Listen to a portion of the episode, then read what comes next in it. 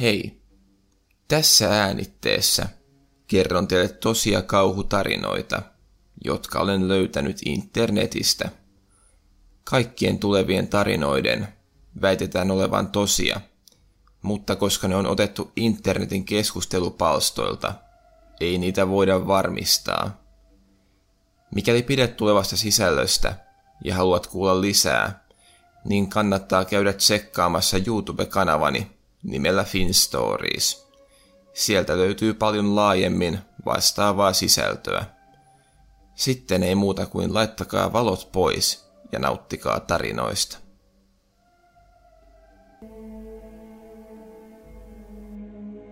Ensimmäinen tarina. Minun isoisäni taisteli ensimmäisessä maailmansodassa länsirintamalla ja jakoi hyvin vähän kokemuksiaan sieltä, kuten useat muutkin sotaveteraanit tekivät. Hän ei välttämättä jakanut kaikista pahimpia ja arimpia muistojaan, mutta kerron nyt muutaman sotatarinan, jotka hän kuitenkin jakoi meidän kanssamme. Sota länsirintamalla oli brutaalia ja pommituksia oli niin paljon, että maa jauhautui puuroksi. Taisteluissa myös vallattiin kukkuloita kohtuuttoman suurilla miestappioilla, ja pahimmillaan linjat liikkuvat edestakaisin vain muutamia satoja metrejä tuhansien nuorten miesten menettäessä henkensä. Ainoa kuolema, jonka isoisäni jakoi minulle, tapahtui juurikin tällaisessa pommituksessa. Isoisäni kertoi, että yksi monista pommituksista, jotka hän kohtasi, johti siihen, että räjähdys osui aivan hänen viereensä ja silpoi hänen palvelustoverinsa palasiksi. Isoiseni mukaan hän halkesi keskeltä kahtia ja hänen sisälmyksensä lensivät isoiseni päälle. He olivat juuri hyökkäämässä, ja isoiseni näki, kuinka hänen kiväärillensä laskeutui suolen pätkä. Isoiseni itki aina, kun hän kertoi tämän. Toinen tarina, jonka hän kertoi, oli jostakin vetäytymisvaiheesta. Isoiseni osasto oli pakenemassa vihollisen joukkoja, kun he kuivat avun huutoja vetäytymisreittinsä varrelta. He kääntyivät katsomaan ja näkivät joukoittain miehiä, jotka olivat jääneet kiinni piikkilankaan. Ilmeisesti heidän viereinen pataljoonansa oli joutunut niin ikään pakomatkalle, ja he olivat yön pimeydessä ajautuneet piikkilanka-esteeseen, vailla muuta mahdollisuutta kuin yrittää puskea sen läpi tai sitten jäädä vihollisen tuleen. He siis yrittivät päästä piikkilangan läpi, mutta se oli tuhoon tuomittu yritys, ja nyt he olivat jääneet kiinni ja vain odottivat, että vihollinen saavuttaisi heidät. Isoiseni osasto halusi auttaa, mutta heitä kiellettiin tekemästä sitä – koska se olisi todennäköisesti johtanut siihen, että hekin olisivat jääneet lankaan kiinni, ja aikaa ei ollut muutenkaan hukattavaksi. Heillä ei siis ollut muuta mahdollisuutta kuin hyötä toverinsa vihollisen armoille. Tämäkin vaivasi isoisäni todella.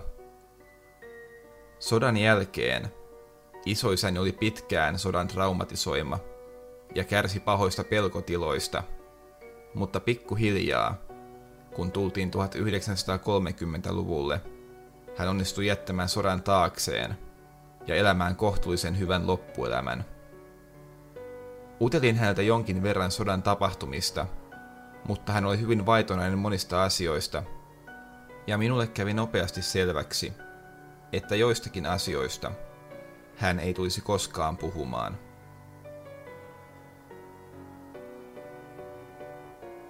Toinen tarina. Tämä tositarina kertoo eräästä toiseen maailmansotaan osallistuneesta miehestä nimeltään Harold McMurran. Harold osallistui Normandian maihin nousuun vuonna 1944, joka näytteli merkittävää roolia natsisaksan kukistumisessa, ja sitä pidetään yhtenä merkittävänä etappina matkalla kohti liittoutuneiden voittoa. Taustatietona kerrottakoon, että tuo maihin nousu tapahtui saksalaisten raskaasti vartioimalla Ranskan rannikolla, ja hyökkäjät joutuivat siis sananmukaisesti nousemaan maihin, avonaista ja hyvin linnoitettua rantaviivaa pitkin. Harold siis osallistui tuohon maihin nousuun, ja tässä tulee hänen kertomuksiaan tuosta päivästä, joka tultaisiin myöhemmin muistamaan historiassa D-Daynä. Harold kertoo muistavansa selvästi kyseisen päivän, ja ettei sellaisia asioita voisi unohtaa. Harold ei kuulunut varsinaiseen hyökkäysjalkaväkeen, vaan hän kuului huoltojoukkoihin, joiden piti saapua rannalle vasta, kun ranta oli jo jotakuinkin liittoutuneiden hallussa. Maihin nousu meni kuitenkin monilta osin pieleen, ja esimerkiksi ilmaiskut eivät osuneet kriittisiin puolustusasemiin, ja osa paikalle tuoduista tankeista upposi suoraan mereen. Kun Harold lähti maihin nousu aluksesta kohti rantaa, niin hän kohtasi järkyttävän näyn. Vedessä lillui kuolleita sotilaita ja tuitus puolustusasemista jatkui taukoamatta. Osaamatta ennalta varautua, Harold joutui siis keskelle täyttä taistelua. Hän pääsi rannalle ja kertoo, että heittäytyessään hiekkaan hän huomasi, että hänen ympärillään hiekka pöllysi jatkuvasti, kun luodit iskeytyivät siihen. Hänen on kuulemma vaikeaa kuvella tunteitaan siinä tilanteessa, kun hän makasi avoimella rannalla ja joka suunnasta tuli tulitusta.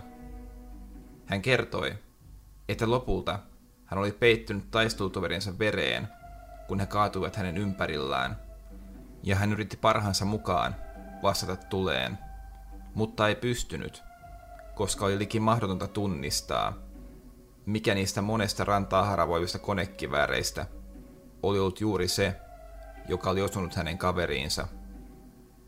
Hän pystyi vain etenemään mahdollisimman nopeasti pois konekiväärien tulialueelta ja toivomaan, etteivät seuraavat luodit lävistäisi häntä.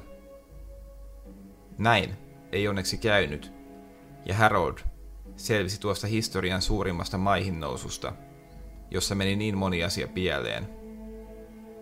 Tietojeni mukaan Harold elää edelleen Yhdysvalloissa 98 vuoden korkeassa iässä. Kolmas tarina. Isoisäni kertoi minulle tämän tarinan, kun olin tapellut veljeni kanssa. Hän oli ollut sotaajan Neuvostoliitossa Leningradissa sinä aikana, kun sitä piiritettiin.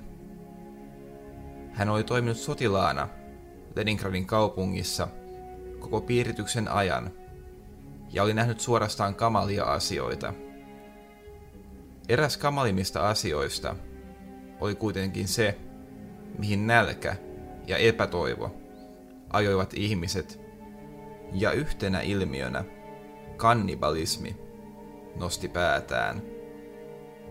Kannibaalit jaettiin Leningradissa kahteen kategoriaan.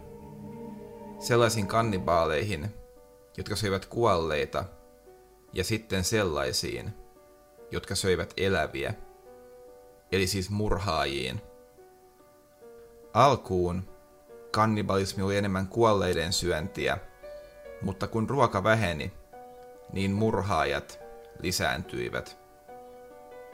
Tämä ilmiö herätti tietysti kauhua ihmisissä, ja nopeasti alkoi levitä kauhutarinoita siitä, kuinka yön pimeinä tunteina kaupungeilla nämä murhaajat metsästivät uusia uhreja – Virkavalta oli tietoinen asiasta, mutta puuttumiskeinot olivat vähissä.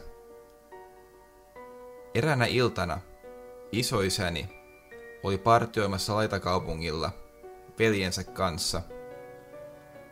Heillä oli meneillään perusvartiokeikka ja heidän huomionsa oli melko herpaantunut. Yhtäkkiä heidän kimppuunsa hyökkäsi lauma miehiä – jotka tarttuivat heihin kiinni. Miehillä oli suuri ylivoima, ja isoisäni ja tämän veli eivät ehtineet vetää aseitaan esille. Isoisäni pääsi tapauksesta karkuun, mutta hänen veljensä ei. Kertomuksen mukaan miehet olivat ensin hyökänneet isoisäni kimppuun, mutta tämän veli oli syöksynyt auttamaan, ja tästä syystä myös hän oli joutunut kamppailuun. Nyt isoisäni oli päässyt livahtamaan karkuun, mutta hänen veljensä oli nyt avun ulottumattomissa. Isoisäni olisi vielä voinut yrittää auttaa, mutta miesten ylivoima oli niin suuri, ja hänen mahdollisuutensa olivat häviävän vähäiset. Niinpä isoisäni päätti ennemmin pelastaa oman nahkansa, kuin lähteä epätoivoiseen taisteluun veljensä hengen puolesta. Myöhemmin sotilaat löysivät hänen veljensä jäänteet, josta oli kaavittu kaikki syömäkelpoinen irti. Tämä oli isoisestani suorastaan musertavaa, ja hän järkyttyi syvästi. Tästä syystä hänen mielestään oli todella vastenmielistä, että olimme tapelleet veljeni kanssa ja sanoneet toisillemme todella rumasti. Tämä tarina oli meistä molemmista todella järkyttävä, ja kohtelimme toisemme kyllä paremmin, kun olimme kuulleet sen.